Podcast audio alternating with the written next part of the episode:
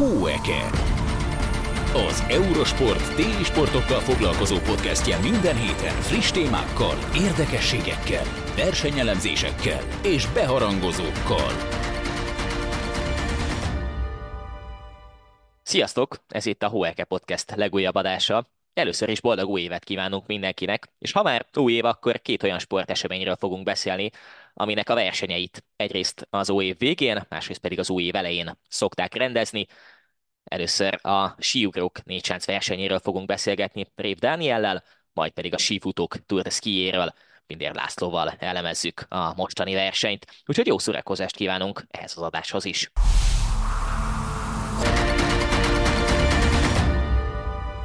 Itt van velünk Rév Dániel. Szia Dani, köszi, hogy elfogadtad a meghívást. Sziasztok!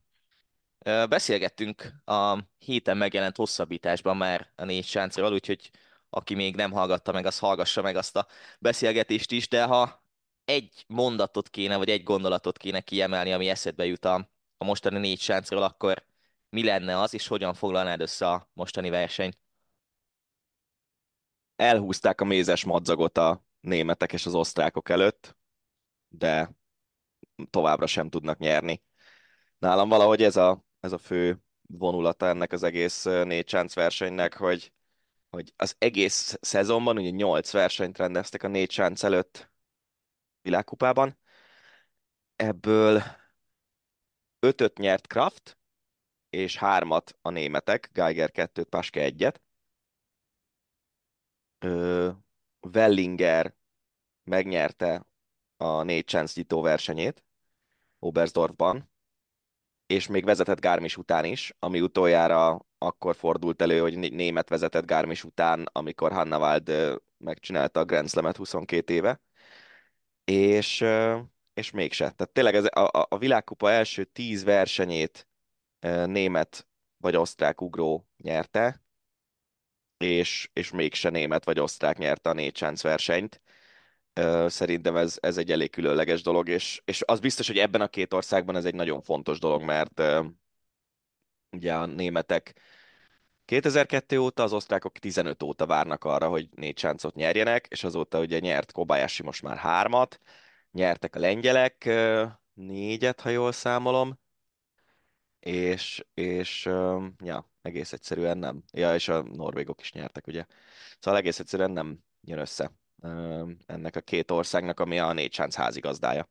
Szerinted van valami oka ennek? Nyilván itt belemehetnénk olyan, lehet, hogy vaktippekbe, hogy mentálisan van valami gát bennük, vagy valami, de hogy, de hogy azért nem lett véletlen az, hogy, hogy kvázi már mondhatjuk a 2015-öt is régi dátumnak, hogy ilyen régóta nem nyert ez a két nagy nemzet négy sáncot. Tehát, hogy a felkészülés, vagy, vagy más van a fókuszban nekik, vagy mi, mi lehet az oka ennek, hogy, hogy ennyire nem jön össze nekik a négy chance győzelem.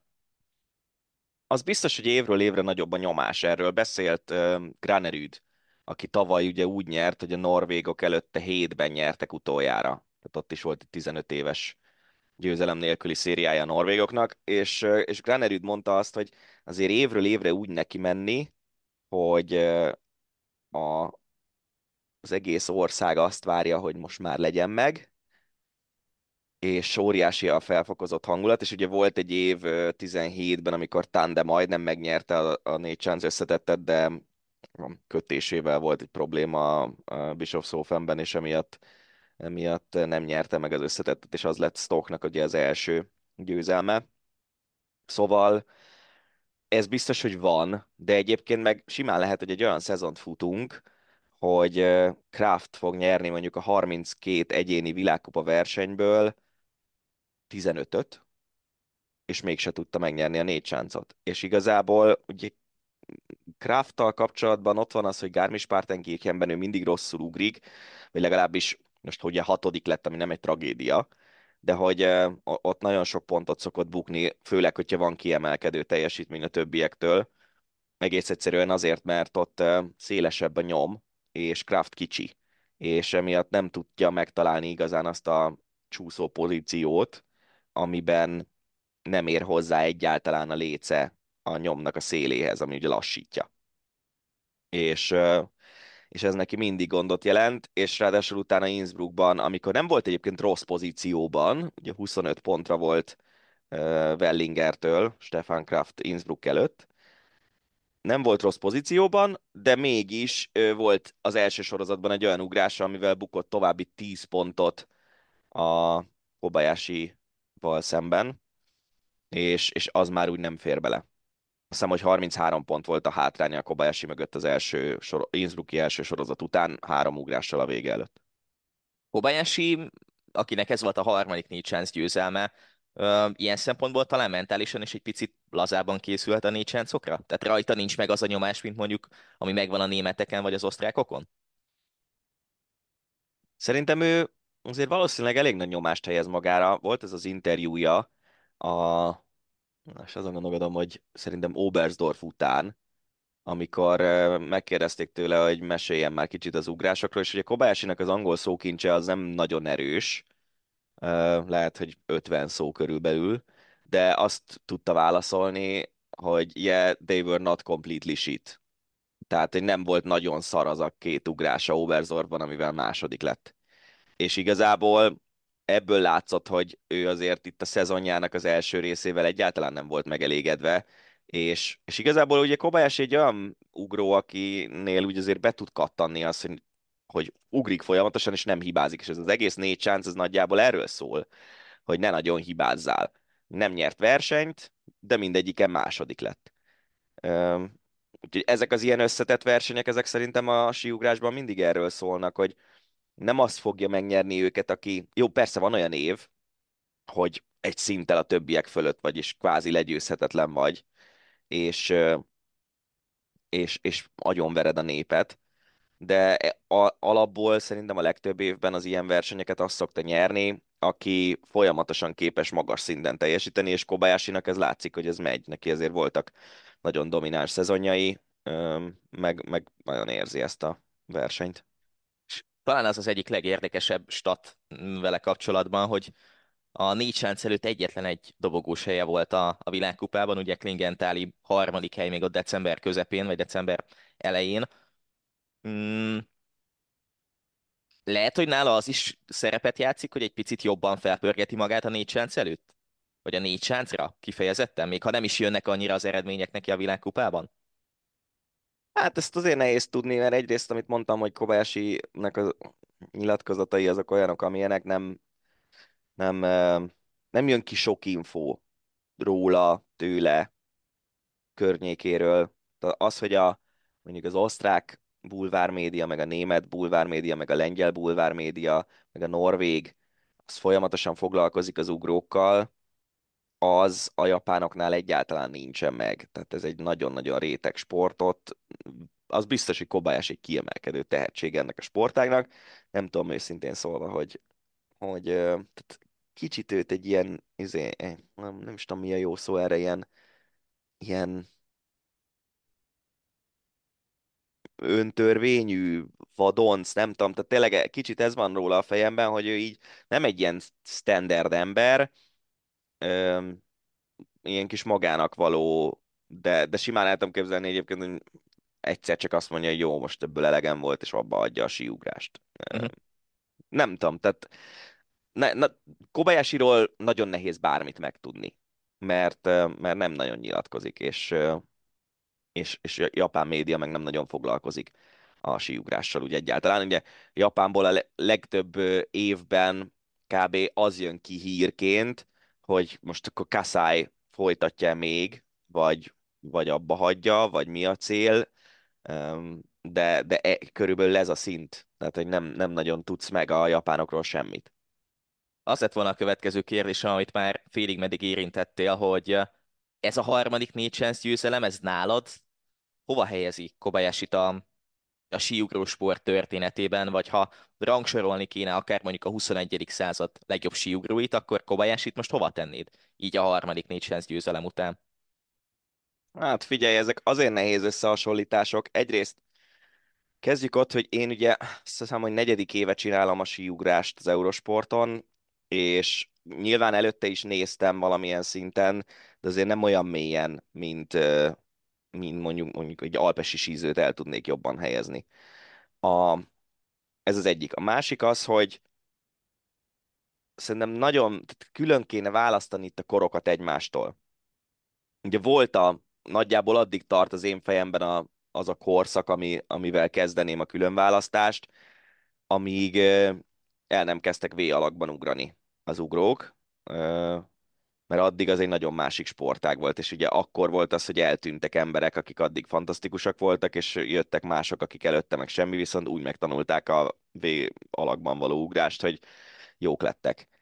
Utána megint tennék egy ilyen választóvonalat ott, amikor bejött a rendszerbe a szélkompenzáció. Tehát előtte azért olyan versenyek voltak, hogy szétfújta a szél, és mégis az nyert, aki leghosszabbat ugrott, és lehet, hogy volt egy ember, akinek éppen mondjuk egy hátszeles versenyen éppen szélcsendben ugorhatott, ugrott 135 métert, és azzal megnyerte a versenyt, és valaki ugrott másfél méter per szekundumos hátszélben 133-at, és az meg nem volt elég. Tehát az, a, az az időszak az annyira nem volt fair, hogy, hogy azt megint így külön venném. És éppen ezért szerintem nagyon nehéz ezeket a különböző korszakokat összehasonlítani, mert ilyen sokszoros olimpiai bajnokokat a, a hőskorból, meg többszörös ö, négy versenygyőzteseket, tehát most nézzük meg, hogy ki az, akinek van három. Itt van előttem a lista. Helmut Recknagel, 1961-ben nyerte a harmadikat, keletnémet ugró volt. Aztán Björn Virkola Norvégiából, ő 69-ben nyerte a harmadikat. Aztán ugye Nükenennek, akit ilyen gondoltunk mindig is, őnek így kettő volt.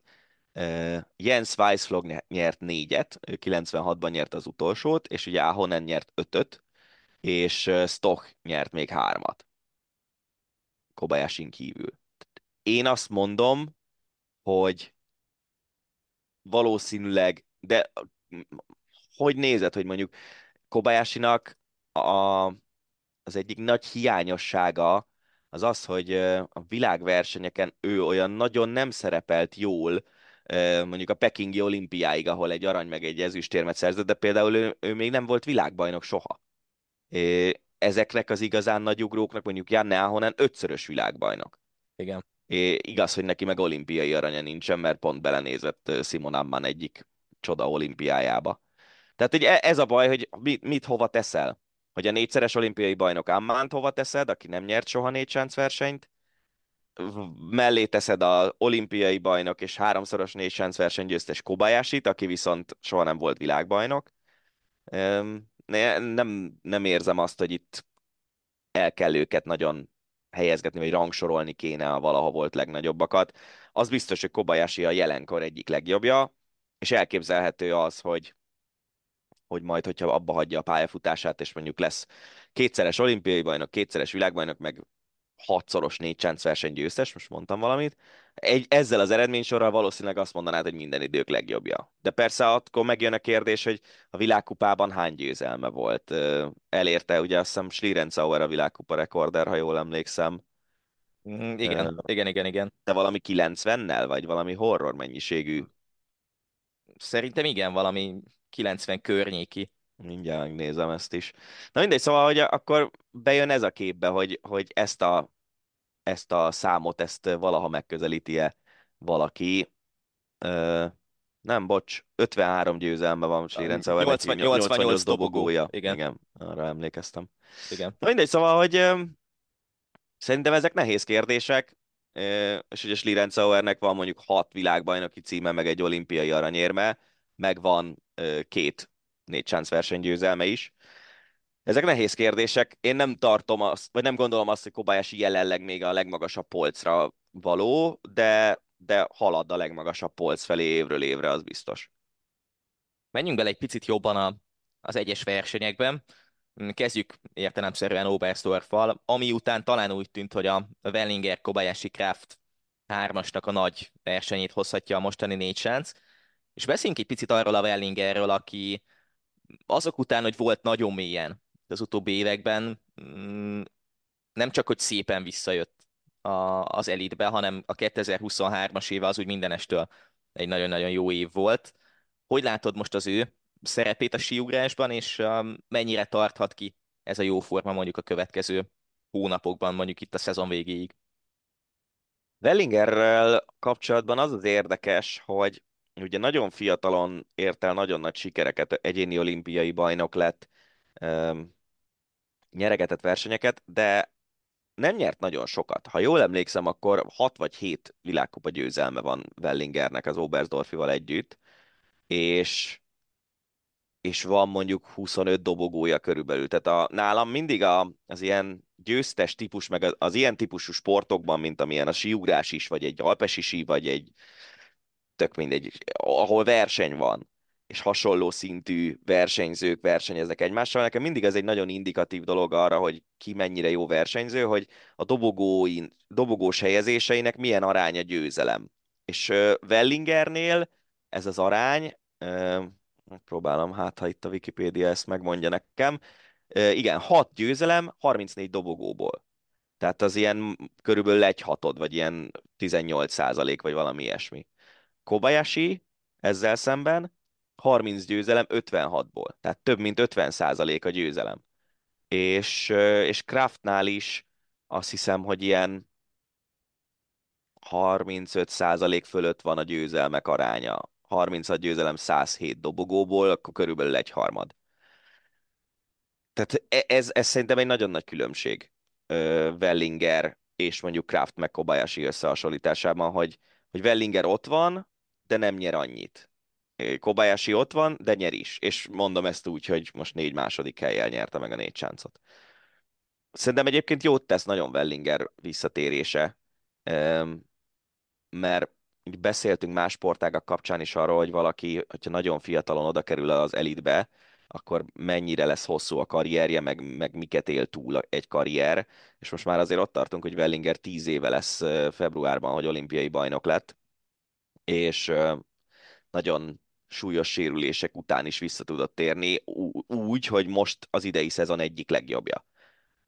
Ezt azért nyugodtan rá lehet mondani. Beszéljünk egy picit arról a Kraftról is, aki talán tőle sokan várták azt, hogy egy jó szezon kezdet után ugye voltak győzelmei, talán a négy sánc legnagyobb esélyese lehet. Ehhez képest idézőjelben csak harmadik lett, és ezt a csakot tényleg nagyon erős idézőjelbe tegyük. Ugye Bishop Sophenben volt győzelme. Mm, szerinted az idei Kraft az van olyan domináns Kraft, mint aki a, a pályafutása legjobb részében járt? Szerintem igen, vagy hát legalábbis a világkupa győzelmeket, ha nézzük, azért 12 versenyből hatot. Azért az egy ilyen szintű mezőnyben, ahol ott van Wellinger, aki nagyon jól ugrik, ott van Kobayashi, aki nagyon jól ugrik, ott van Angelanisek, aki nagyon jókat tud ugrani, és vannak olyan versenyei, ahol szinte érinthetetlen. Szerintem ez nagyon nagy dolog ám a versenyek felét megnyerni. És mindenféle körülmények között gyönyörű stílusban ugrik. Um, szóval szerintem azért ez egy alapvetően domináns szezon, és tényleg simán eljuthatunk akár oda is, hogyha ez így megy tovább, hogy lesz 13 a szezonban, és simán megnyeri az összetett világkupát. Akik viszont hát mindenképpen csalódottak lehetnek, nem csak a négy sánc, hanem az egész szezon miatt eddig azok a norvégok. És um, itt most a négy sáncon egy ötödik hely Marius Lindviktől, meg két hetedik hely az egyik Lindviktől, a másik Granerüttől a legjobbjuk. Um, mi a fene történik most a norvég síugrósportban, hogy a négy sáncon sem jött ki legalább egy dobogós hely, ha más nem, legalább egy győzelem. Azt hittem, hogy a lengyeleket fogod mondani. Hát, őket is ide lehetne sorolni, de... Hát mert kész, ők még gyengébbek. Igen, igen. És azért, hogyha az elmúlt évek négy csáncait megnézegetjük, akkor a lengyelek ugye nyertek tényleg négyet 17-től 21-ig. Igen, ráadásul nem csak Stock, csak... hanem Kubác igen. is, igen. Igen. És, és ugye a három nagy lengyel ugró azért mindig kiemelkedő volt az elmúlt években.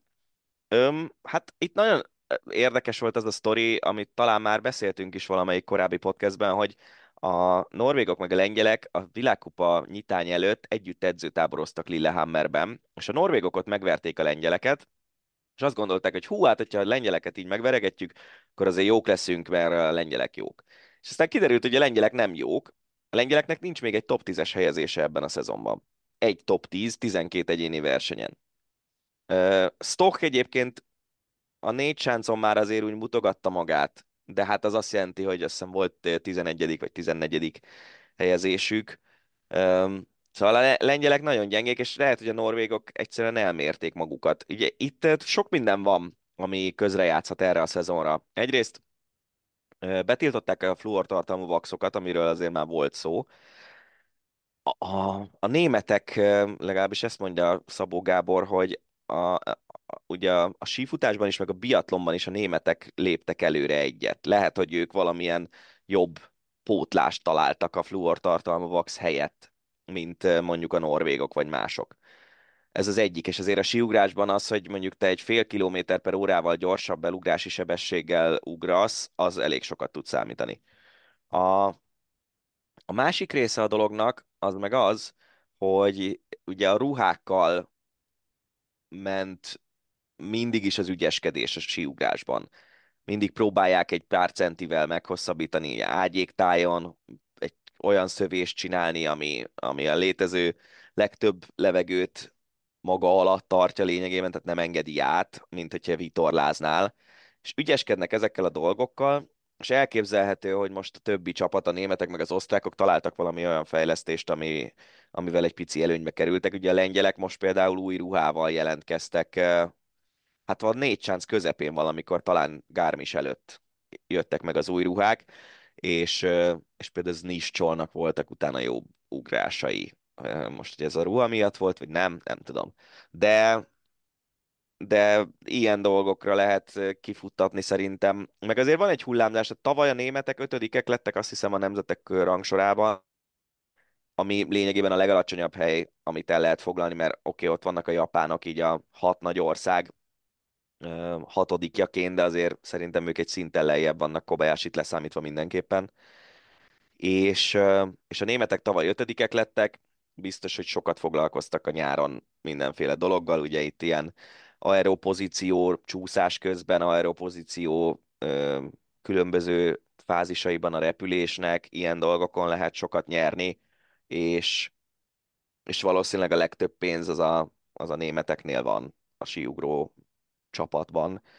Úgyhogy ezekre lehet gondolni. Az osztrákok tavaly is jók voltak, idén is jók, úgyhogy abban nem érzek változást. A szlovénok talán egy picit gyengébbek, mint tavaly, de mondjuk azért nekik nagyon a planicai VB-re ki lett az elmúlt pár évük, és, és ettől még nem gyengék a szlovénok, mert nekik is van már győzelmük, vannak jó eredményeik.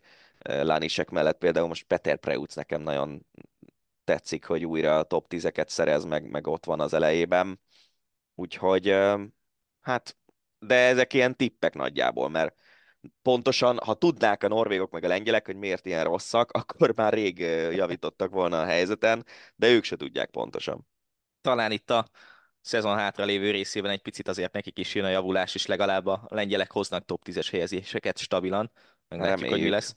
De neked ilyen négy chance után, és ez így záró kérdés a, a mostani kis blokknak, mm, mi a megérzésed, vagy mi a tipped a szezon további részére? mondjuk ez a négy sáncos eredmény mennyiben befolyásolja majd a világkupa versenyeket? Ha, hát egyáltalán, szerintem, ha egyáltalán befolyásolja.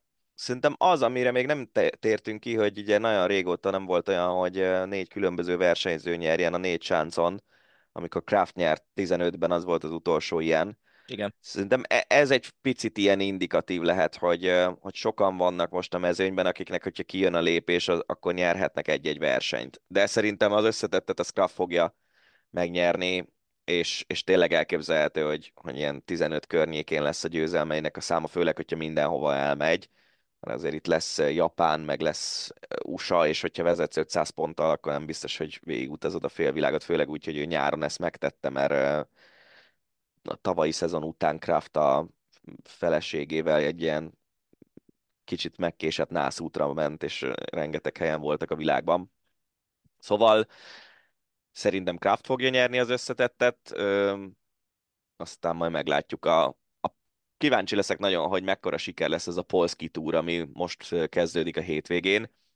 Talán egy fél gondolatot megérdemel ez is, hogy most lengyelek kezdenek szinte semmiből, és megkérdezheted Pintér Lacitól, hogy, hogy a Tour de Ski az mennyire futott be karriert, úgymond, amit így nulla hagyományjal a semmiből elindítottak, és ugye megy minden évben, de nem tudom, hogy tényleg kiemelt érdeklődéssel zajlik-e. Most a lengyelek elindítják a saját kis mini túrjukat a síugró világkupán belül, ez a Polski túr, pun intended, ahogy az angolok mondják, tehát hogy nyilván a szóvic az nem véletlen, és, és lesz ugye szupercsapat, sima csapat, szupercsapat egyéni, bocs, Viszlán, és aztán Csirkben lesz, azt hiszem, hogy talán az debütáló világkupa helyszín lesz, normál sáncon egy egyéni verseny, és aztán Zakopánéban hagyományos csapat, és,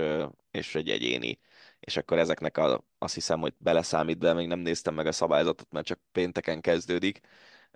Azt hiszem, hogy beleszámít a selejtező is a pontszámokba, és akkor valamiféle csapatverseny is lesz, amit szerintem amikor kitalálták, azt gondolták, hogy majd jól megnyerik, de hát örülnek szerintem, hogyha a hatodiknál előrébb végeznek a lengyelek, és ja, kíváncsi leszek, hogy így a, a semmiből ez tényleg most extra érdeklődést hoz-e, mert, mert a Rowernek szerintem ez annyira nem sikerült, még az extra pénzdíjjal, meg az extra marketinggel, meg a hype meg minden együtt sem, és kíváncsi leszek, hogy most ez a Polski túr, ez hogy sikerül a lengyeleknek. Meglátjuk, hogy milyen lesz, és legalább hoznak-e tényleg top 10-et, vagy top 5-öt, majd valamelyik adásban valószínűleg erről is beszélni fogunk. Köszi Dani, és jó közvetítéseket a következő napokra, hetekre. Én köszönöm.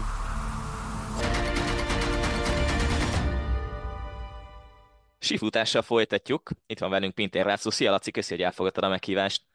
Szia, én köszönöm a meghívást.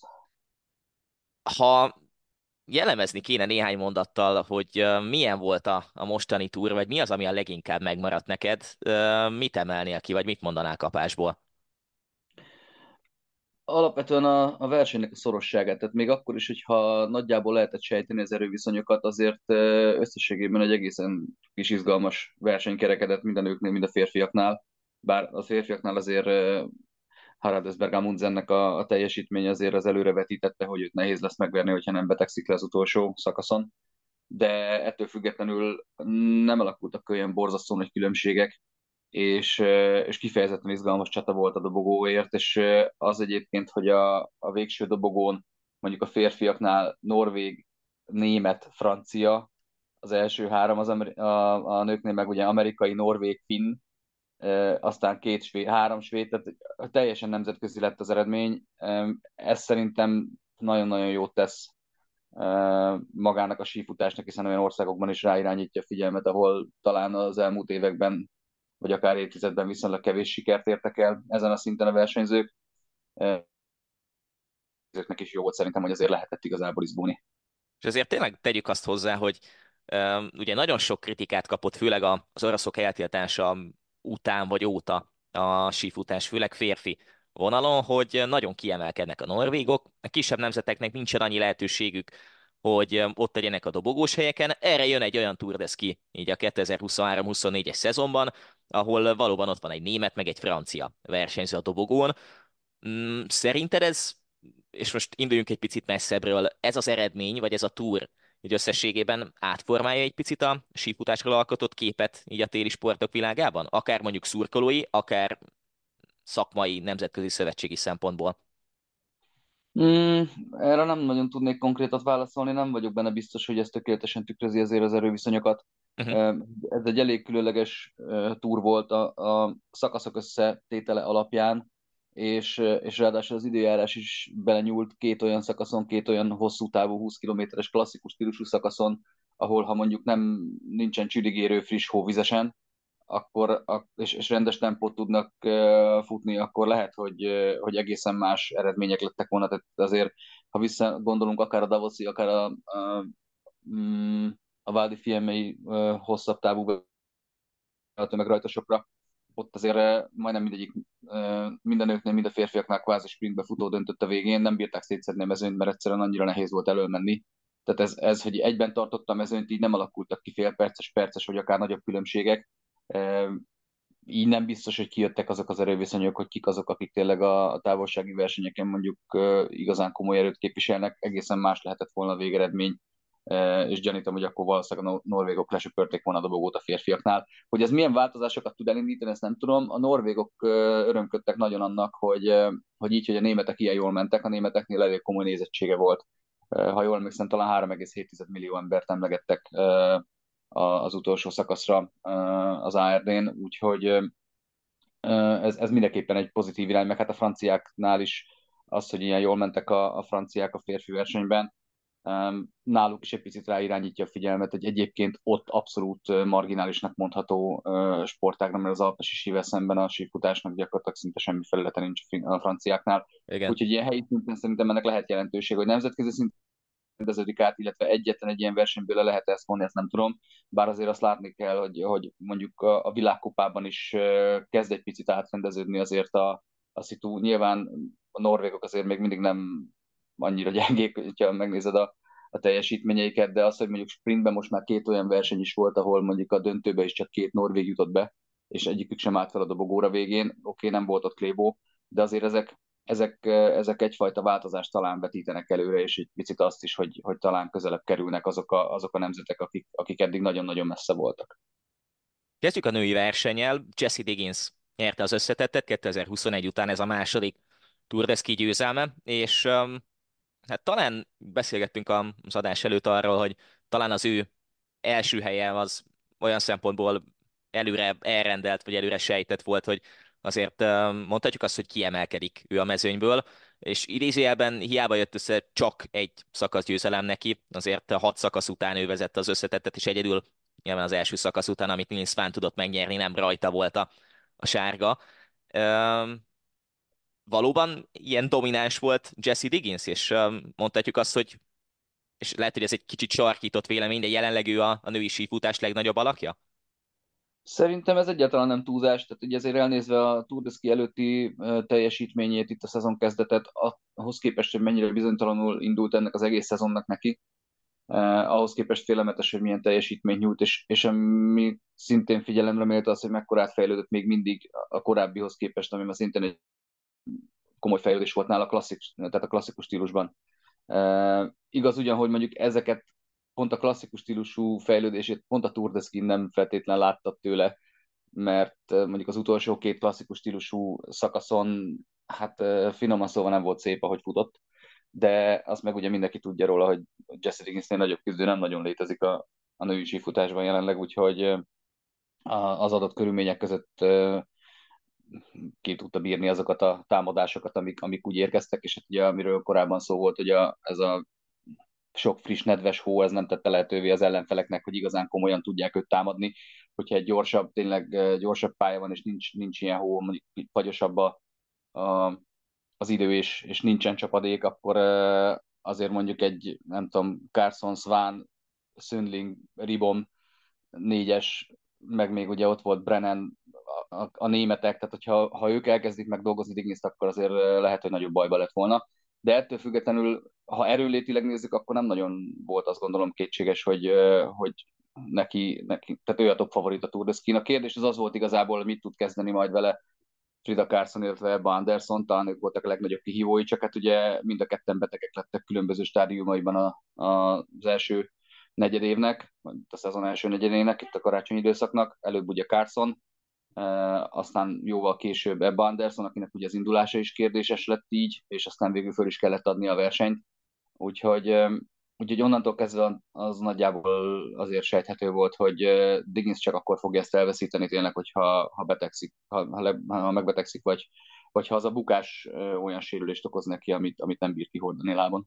Igen, és talán itt a, a bukás az, ami a, az egyik legneccesebb pillanata volt ennek a túrnak. Ugye az ötödik szakaszról beszélünk, hatalmas havazás Davosban, és nem sokkal a rajt után bukott, eléggé úgy tűnt, hogy megütötte magát, de aztán nagyot tudott menteni, és talán ez a pillanat volt az legalábbis nálam, ami, ami kiemeli Digginst jelenleg a többiek közül, hogy ezek után is tényleg mondhatjuk azt, hogy a szó legszorosabban vett értelmében megmentette azt a szakaszt.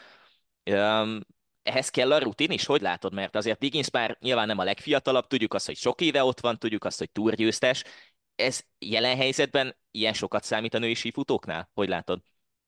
Mm, maximálisan, tehát azt gondolom, hogy ugye bőven 30 fölött van most már Diggins, ő azért nagyon sok mindent látott, ugye majd most már 10 éve, hogy olimpiai bajnok lett, tehát tökéletesen ismerheti a testét. A hit az mindig ott van benne az utolsó pillanatig, tehát akkor is elhiszi, hogy ha, ha vert helyzetben van, nem pánikol be. Az a szituáció, az, az egyébként egy, egy akkora dráma volt gyakorlatilag, hogy a versenynek abban a stádiumában én halálbiztos voltam vele, hogy két percet fog kapni a szakasz végén, és elúszik a Tour de Ski-je. Hozzáteszem, nem csak az ő zsenialitásán múlott az, hogy ezt, ezt így meg tudta menteni, hanem óriási mázlia volt az idővel, mert ha ott nincs ez a nagy havazás, akkor, akkor azt a mezőnyt szét tudják szedni az emelkedőkön, és akkor nem marad együtt a végén, és nem, nem fogja tudni kibírni. Így viszont így viszont gyakorlatilag mindig fel tudott zárkózni, és szerintem ez még pluszban adott neki olyan erőt, hogy látja, hogy igazából nem tudják őt leszedni, hogy hogy ez, ez még, még erősebbé tette. Az biztos, hogy iszonyú fájdalmai voltak, hát ahogy kinézett a célban, az, az, az minden volt csak biztató, nem? Ugyanakkor olyan volt, mint hogyha két különböző vers a táv első felé, meg a második felén. Tehát a második felére ezután a fiaskó után olyan szépen összeszedte magát, és kifejezetten jól is mozgott egyébként. Tehát az elején tényleg teljesen ilyen szétesve ö, futott a, a klasszikban, és ehhez képest a, a szakasz második felére teljesen, teljesen jó képbe került, úgyhogy az, az, az egy óriási mentés volt diggins és ebben mondom, a körülmények is játszottak nyilván, de, de az ő zsenialitás is abszolút benne volt. Beszéljünk egy picit a többiekről. Uh, ugye Heidi Weng és Kerton nem végzett a dobogó mögötte összetetben. Mind a ketten 40 másodpercen belül végül, bár pont emiatt a bukásos szakasznak köszönhetően azért talán ez a különbség ez nem a leg reálisabb. Ugye Niszkelen két szakaszt is tudott uh, nyerni. Hogy látod az ő erejüket mondjuk diggins szemben, és hogy látod mondjuk a svédekkel szemben, akik ugye Carsonnal, Szünlinggel és Svánnal elvitték a negyediktől a hatodik helyeket. De ugye te is említetted, hogy azért voltak problémáik a svédeknek itt a szezon első felében. De reális mondjuk ez a Veng Niszkelen dobogó ennek az egésznek a fényében? Hát nézd, ezt mindig annak a fényébe kell nézni igazából, hogy ki milyen formában, meg állapotban érkezik. Um, ugye Andersonnal nem nagyon tudtunk kalkulálni, mert, mert az hamar kiderült, hogy, hogy őt, neki oda csapott a betegsége durván a, a karácsony után, és az is örül, tehát annak is örülhetett, hogy el tudott indulni, és látszott rajta, hogy, hogy nagyon nem, nem, nem az a szint, amit egyébként akár a szezon legelején hozott, mielőtt lebetegedett volna. Úgyhogy őt ilyen szempontból nem tudjuk megítélni, hogy ha teljesen tökéletes erőben van, akkor, akkor mi lehetett volna. Én akkor azt gondolom, hogy akkor nem nagyon fért volna föl szerintem egy Niskanen a, a dobogóra, hogyha mondjuk Carson és, és Anderson teljesen egészségesek. Carson sincsen teljesen jó formában, ugye korábban lett beteg, tehát több ideje volt kipihenni magát, voltak villanásai, de ő maga is azt mondta, hogy, hogy, hogy például a Csermiszen az utolsó szakaszon ott, ott nagyon nem, nem az volt az erő benne, mint amit előző nap érzett. Más kérdés, hogy az előző nap ugye egy klasszikus stílusú versenyt rendeztek tömegrajtosat, amit ő vezetett végig, rommá dolgozta magát, nulla másodperc előnyért, tehát nyilván ez a másnap azért ez, ez az energia is hiányzik belőled. Tehát ilyen szempontból nagyon-nagyon nehéz csak így az eredmény alapján elmondani, hogy, hogy milyen erőviszonyok vannak, illetve azok az erőviszonyok mennyire reálisak. Ha megnézed a többi svédet, ugye Svan és Sundling, ők nyers sprinterek, még Ribom is. Tehát az a dolog, hogy, hogy most már azért ők úgy nyers sprinterek, hogy, hogy top 10 a, a távolsági versenyeken bármikor bennük van, Sván éppen miatt egyébként nem volt elégedett a végeredménnyel, tehát ő, ő nagyon úgy készült, az ő szavaiból én azt veszem le, hogy, hogy ő nagyon úgy készült, hogy jó dobogóra megy. Ehhez képest ez ugye végül nem jött neki össze. Fogalmazhatnék úgy is, hogy kicsit far nehéz lett a túr azzal, hogy gyakorlatilag a Csermis az egy nagyon-nagyon komoly döntőfaktornak bizonyult az idei Tour de Ski-n, mégpedig pont azért, mert a hosszabb távú versenyeken, a klasszikban, ahol a svédek mondjuk a saját képességeiket, tudásukat kamatoztatni tudták volna, előnyt tudtak volna kovácsolni esetleg a többiekkel szemben, akik ebben a műfajban nem olyan erősek. Pontosan azokon a szakaszokon egyrészt tömegrajt volt, másrészt tehát nem üldözéses, vagy ha üldöztek, akkor a sprint eredményre üldöztek, harmadrészt meg szakadt a hó és plusz két fok volt, tehát így a legrosszabb kombináció, amiből igazából nem tudsz előnyt kovácsolni de ugye mindig az adott körülményekkel kell dolgozni, csak mondom, a, a körülmények azok sosem e, vehetők ki ebből, a, ebből az egyenletből. Nyilván, ha csak a nyers erőt nézzük, akkor valószínűleg egészen más eredmények születtek volna, és akkor ugye arról még nem is beszéltünk, hogy, hogy nem mindig sikerült eltalálni a, a különböző versenyzőknek a, a vaxolását sem. Tehát, hogyha belegondolsz, azon a szakaszon, ahol a Diggins esett, ott ugye a Victoria Kár volt az, aki a legnagyobbat bukta. Tehát neki azért a, az idei eredményei teljesítmény alapján dobogón ilyet kellett volna harcolnia. Igen. És én sokkal jobban gondolom azt, hogy, hogy mondjuk ő tudott volna dobogóra állni Niskanen helyett. De volt az az egy szakasz, ahol, ahol a lécei nem voltak az adott körülményeknek megfelelően vaxolva, gyakorlatilag mint a horgonnyal futott volna, és kapott azon a szakaszon, nem tudom, két és fél vagy három percet, már nem emlékszek pontosan, de sokat. Igen. És mérges, mérges is volt nagyon-nagyon nyilván, de ez egy ilyen, ez egy ilyen műfaj sífutásban nyilván egy részét a versenyző adja, a másik részét meg a léc és a mögött álló vaxmesteri uh, csapat, és ugye az egésznek hatékonyan kell működni ahhoz, hogy ez, hogy ez összejöjjön. Még egy rövid kérdés a női mezőnyel kapcsolatban, mielőtt átérünk a, a férfiakra. Uh, Svánt említetted, de azért azt mindenképpen emeljük ki, hogy három szakasz győzelem, a harmadik győzelme egyáltalán életében távolsági versenyen, ugye amikor megnyerte a 15 kilométeres klasszik tömegrajtot. Milyen versenyző ő jelenleg a női sífutásban, hova tennéd őt, és ugye mondtad te is, meg szerintem mindenki látja, aki követi a sífutást, hogy, hogy Sván 24 évesen még mindig egy olyan versenyző, akiben nagyon sok lehet a, a következő években amellett, hogy nagyon jó sprinter, azért átalakulhat egyfajta összetett menővé, és most vegyük le tényleg a Csermiszt, mert, mert azt látjuk, hogy, hogy tényleg döntő faktor, de, de azért ez a túr, ez változtatott az ő megítélésén, meg az ő egészén, annak ellenére, hogy csak hatodik lett végül összetettben? Jó kérdés, nem vagyok benne biztos, hogy maga a túr változtatott ezen, mert ilyet már láttunk korábban, ha visszaemlékszel, azt hiszem a 16-17-es szezon, vagy lehet, hogy kicsit később, nem emlékszek pontosan, az Tina Nilsson féle uh-huh. menetelés, aki ugye akkor a, a világ legjobb sprinterének számított, és bizony ő nyert síatlont, azt hiszem akkor volt egy síatlon is talán abban a Tour de Ski-ben. Uh-huh. Tehát távolsági szakaszt is tudott nyerni Szina, és végül talán a dobogó harmadik fokán végzett, ha jól rémlek, jól rémlik. Tehát azért az nem példanélküli, hogy, hogyha jól kiadja a, a versenynek az egész formátuma, akkor egy sprinter is érhet el jó eredményt. Ugye ez sok múlik azon, hogy milyen vannak. Akkoriban ugye, ha jól emlékszem, ott a befutóknál azért volt jóváírás másodperc az első háromnak, most már ezt ugye régen elengedték, csak részhajráknál lehet jóváírás szerezni, és jóval kevesebbet.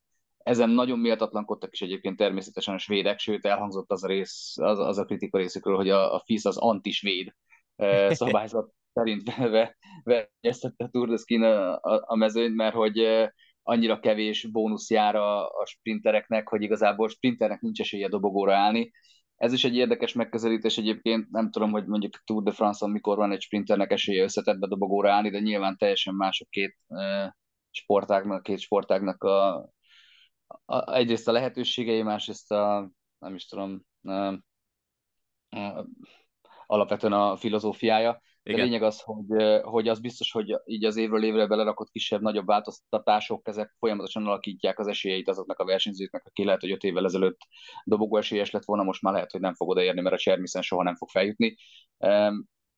Szóval ezekkel sokat lehet mahinálni, az sem mindegy, hogy egy adott szakasz most tényleg üldözéses versennyel csinálsz, vagy tömegrajtossal, lásd pont, pont a Csermisz az utolsó szakasz, ott is vannak ugye pro és kontra érvek, egyrészt a nézőnek könnyebb végigkövetni azt, hogy aki elsőként félére hegyre, az nyer az összetettet, hogyha mondjuk üldöző verseny van, ha meg ez van, mint most, hogy tömegrajtos, akkor meg igazából az adott napi szakaszgyőztes az, aki tényleg megkapja azt a méltó ünneplést, ami annak a szakasznak a megnyeréséért jár. Mert különben, Igen. hogyha a harmadik feljössz a 12. helyre, sen nyerted a szakasz, csak adás után derül ki. Tehát mind a kettő mellett lehet, lehet érvelni. Szvára visszatérve, kicsit az az érzésem nekem itt a szezon eleje alapján inkább, hogy, hogy egy kicsit elmegy ilyen Björgen felé irányba, Uh-huh. Uh, és abban tökéletesen igazad van, szerintem borzasztó hogy tartalék van még benne, egy rettentően erős versenyző, és, és lehet, hogy nyers sprinternek nevezhetjük az elejétől kezdve, hiszen onnan robbant be, de, de az, tehát az nagyon-nagyon komoly figyelmeztetés a mezőnynek, hogy ő ilyen, nem tudom, 6., 7., 8. helyeket hoz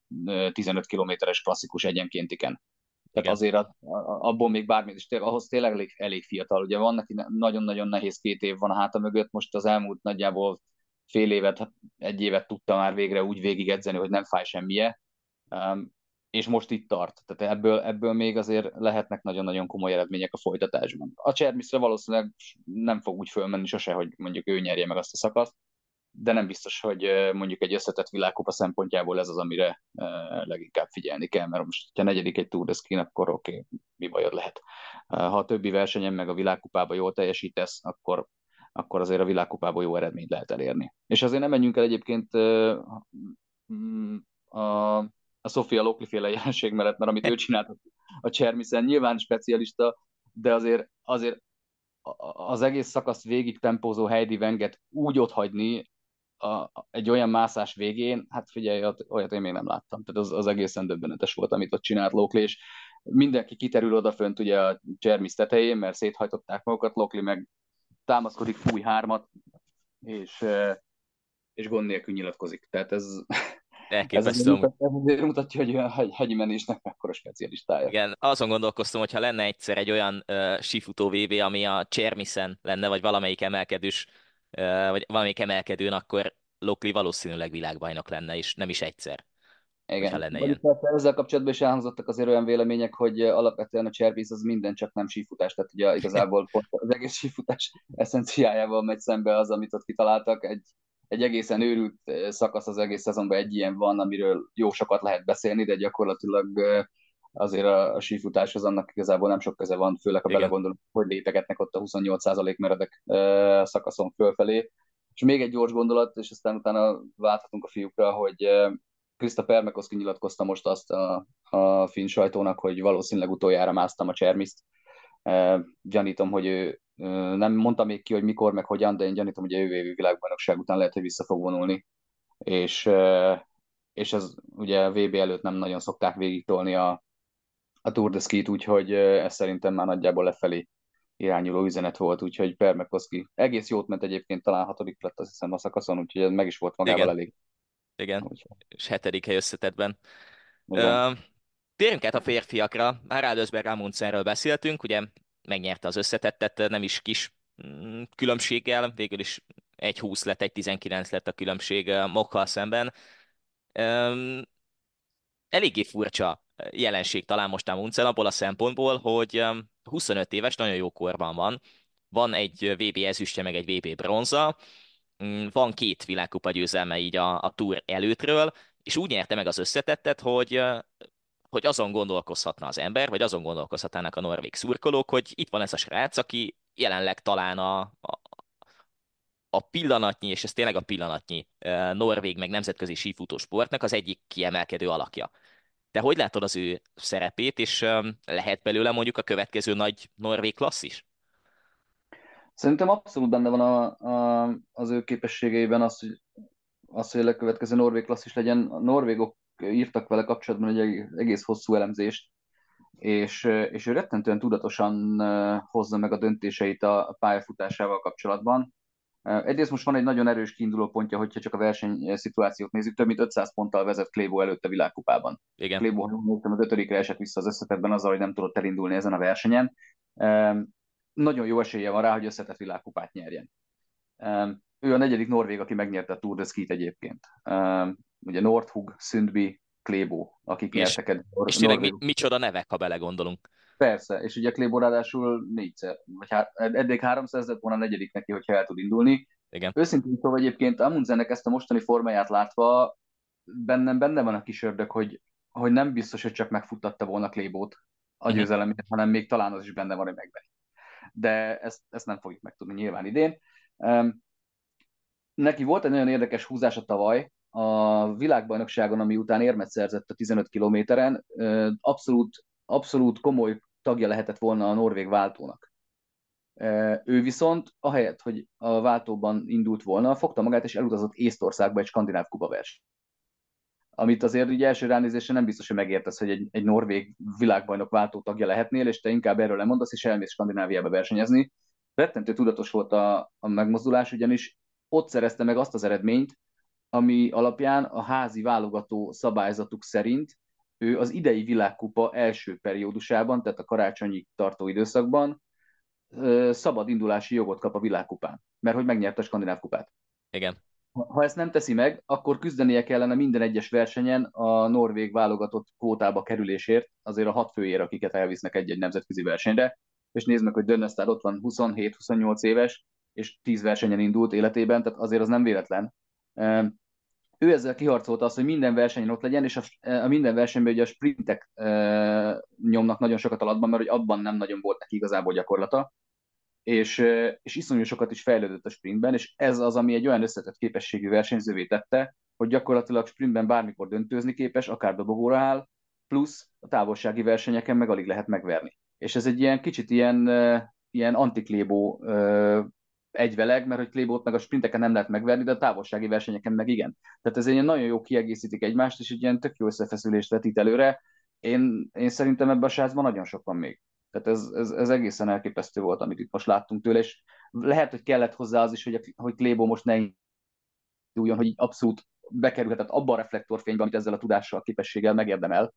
De azt mondják róla egyébként, hogy emberileg is ilyen kapitánytípus, tehát így, uh-huh. így figyel, generál magára, és nagyon-nagyon figyel a társaira, tehát ilyen, ilyen, ilyen ideális vezető típus, és hát ő még kellően szerény ahhoz, hogy ezt most így magáról még leveti, de, de az, amit, a, amit a, a futásban művel, az, az egészen, egészen csodálatos.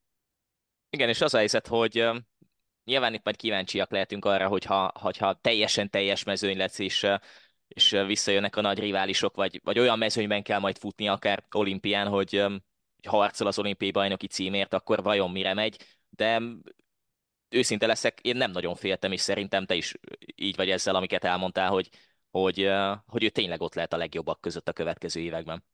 Igen, hát igazából azzal, hogy most megnyerte a Tour de Ski-t, ez, ez ugye ez egy kvázi történelmi eredmény, ha így nézzük bármelyik sífutó karrierjében.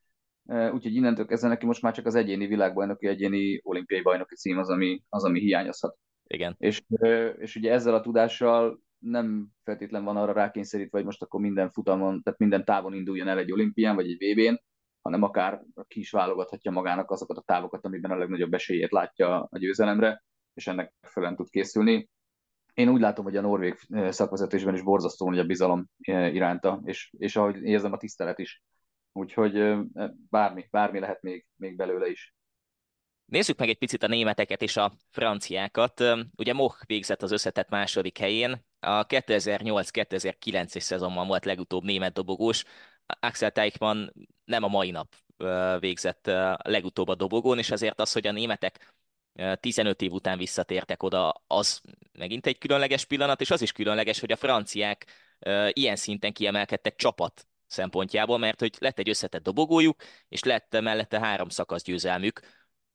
Mm, beszéltünk itt az adás elején arról, hogy milyen szinten zárkóznak az idézőjelben kisebb nemzetek, akik azért eléggé panaszkodtak mondjuk az előző szezonban, legalábbis a németek szakvezetéséből emlékezhetünk hangzatos nyilatkozatokra. Hogyan látod most a németeket és a franciákat, és, és mennyire számít kuriózumnak az, hogy ők összetett dobogón végeztek meg, hogy tényleg szó szoros értelmében versenyzői voltak ennek a túrnak? Igazából szerintem az, hogy az összetett dobogón tudtak végezni, az jelen Tour de Ski esetében inkább megint azt mutatja, hogy ezért egy erősen farnehéz Tour de Ski volt, tehát ugye Csermisznek nagyon-nagyon komoly jelentősége volt, és sokat hozni az összetetben egy jó szakasz eredménnyel. Mind Lapalü, mind pedig Moch ennek köszönheti igazából elsősorban az, hogy a végén dobogóra tudott állni. Kicsit engem meglepett Válnesznek a gyengélkedése az utolsó szakaszon. Nyilvánvalóan nem vártam tőle, hogy mondjuk meg fogja nyerni a szakasz, de eléggé hátul végzett ahhoz képest, amit mondjuk én, én belőle kinéztem volna. A nyenget is egy picit gyengébb lett.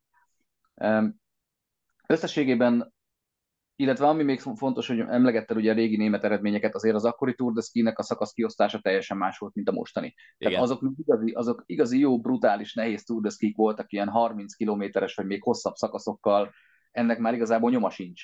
Tehát erről pont eh, Demon Kershaw beszélt egy, eh, egy ilyen podcastjében, hogy eh, hogy ez most már, ez a mostani Tour de Ski, ez olyan, mint hogyha egy kicsit összesűrítettebb sima vilá- két világkupa hétvégét ö, raknál össze, és mondjuk a két hétvége között is kell még két szakaszt teljesíteni, de, de azok se 30 meg 50 kilométeres távok, ami után egy hétig kell regenerálódnod, hanem, hanem ezek gyakorlatilag sima versenyek, csak egy kicsit össze vannak torlasztva, tehát messze annyira nem durva már, mint amilyen volt mondjuk a, a hajnalán a Tour de Ski-nek.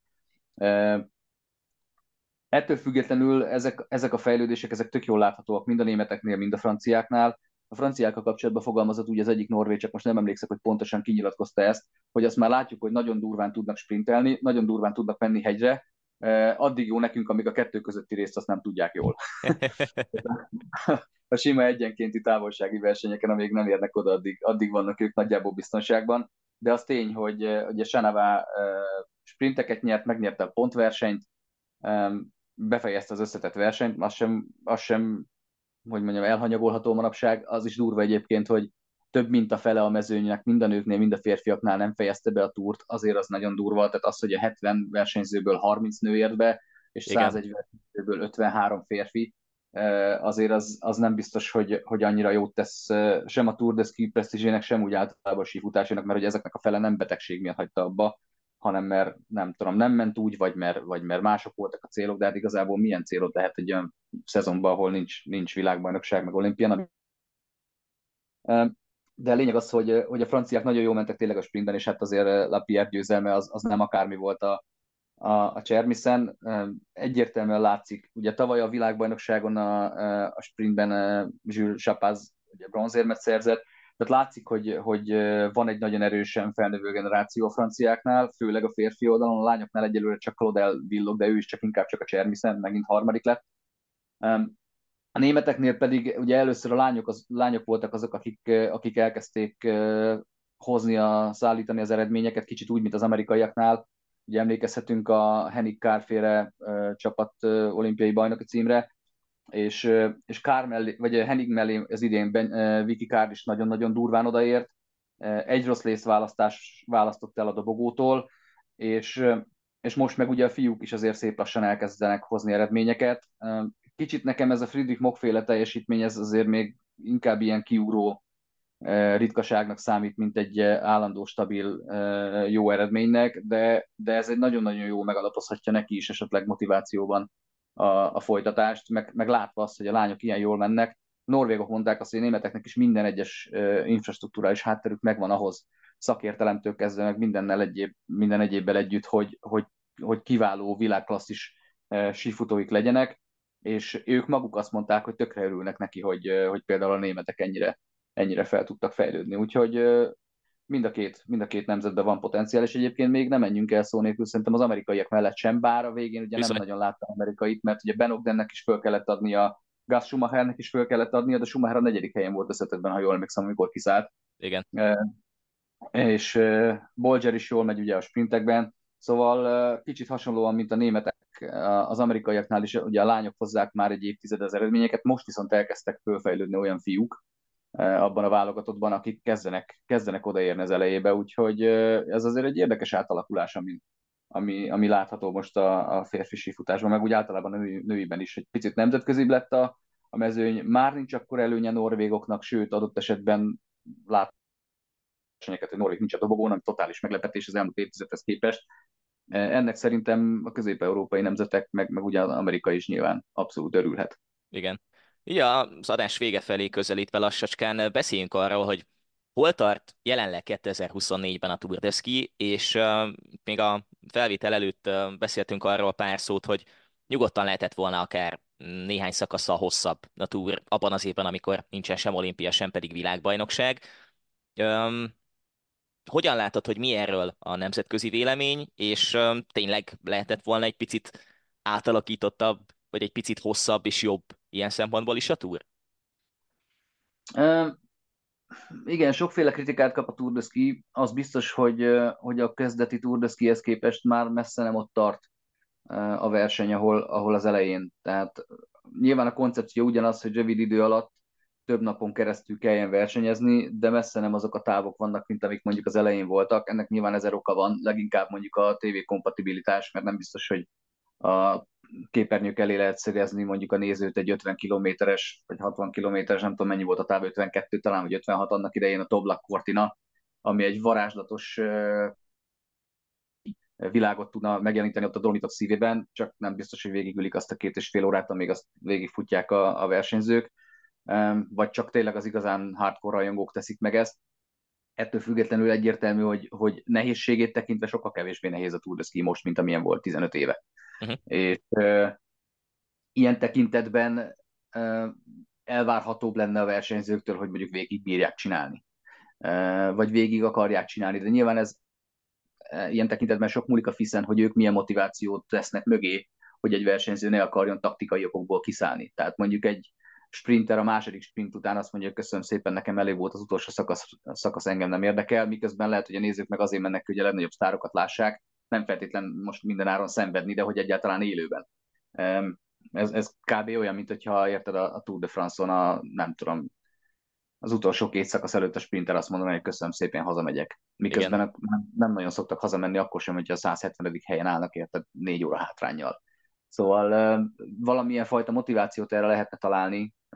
Elhangzott itt az is, hogy nem biztos, hogy a pénzdíjaknak az elosztása megfelelő arányban történik. Tehát azt győztes Sofia Lokli, aki ugye az utolsó szakaszon óriásit nyert, vagy a Lapierre, kap 3000 svájci frankot azért a szakasz győzelemért, miközben egyébként egy világkupa versenyen 11 ezer frankot a, napi győztes. Az, az nem biztos, hogy arányban van azzal, hogy mondjuk a, a, az összetett győztes, ugye Diggins és Haraldesberg a Munzen mondjuk 80 ezer svájci frankot kap. Tehát, hogy az összetett eredményt azt nagyon durván díjazzák pénzdíjban is, viszont a szakasznapi eredményeket azokat hát, pénzzel mondjuk nem feltétlenül motiválják. Lehetne nyilván egy csomó nagyobb körítést is tenni mögé marketing oldalról, az sem feltétlenül érzed, hogy megvan. Itt igazából az egyik svéd szakíró írt ezzel kapcsolatban egy elég elmarasztaló cikket még a Tour de Ski elején, hogy, hogy ez az, hogy, hogy a Tour de Ski úgy kerül a naptárba, hogy abban az évben nincsen világverseny, ez mindig csak négy évente fordul elő. Mert vagy világbajnokság jön utána, vagy olimpia. És ugye ez az év 24 ebben nincs se világbajnokság, se olimpia, ilyen legközelebb négy év múlva lesz, akkor viszont lesz már egy, lesz már egy konkurens a naptáron belül, ez a, ez a FIS Games, Igen. amelyet kitaláltak, hogy az összes FIS égisze alá tartozó havas sportot összehozzák egy ilyen multisport esemény, egy ilyen mini téli olimpiává, és hát gyanítható, hogy a FIS, mivel ez a saját találmánya, emögé azért fog, fog rakni majd nyilván marketinget, meg motivációt, és lehet, hogy akkor meg pont azért nem fognak a Tour de Ski-re olyan szinten tudni koncentrálni, sem a FIS, sem a versenyzők, mert nem ez a verseny, ez érdekesebb lehet számukra, de kicsit ilyen saját magukat lövik lábon. Tehát az az érzésed, mint hogyha úgy nem, nem, nem gondoznák eléggé az egyik legnagyobb találmányukat. Igen. És tényleg ebben az évben, mondom, elhangzott ez is, lehetett volna több szakasz, lehetnének hosszabbak, nehezebbek a szakaszok.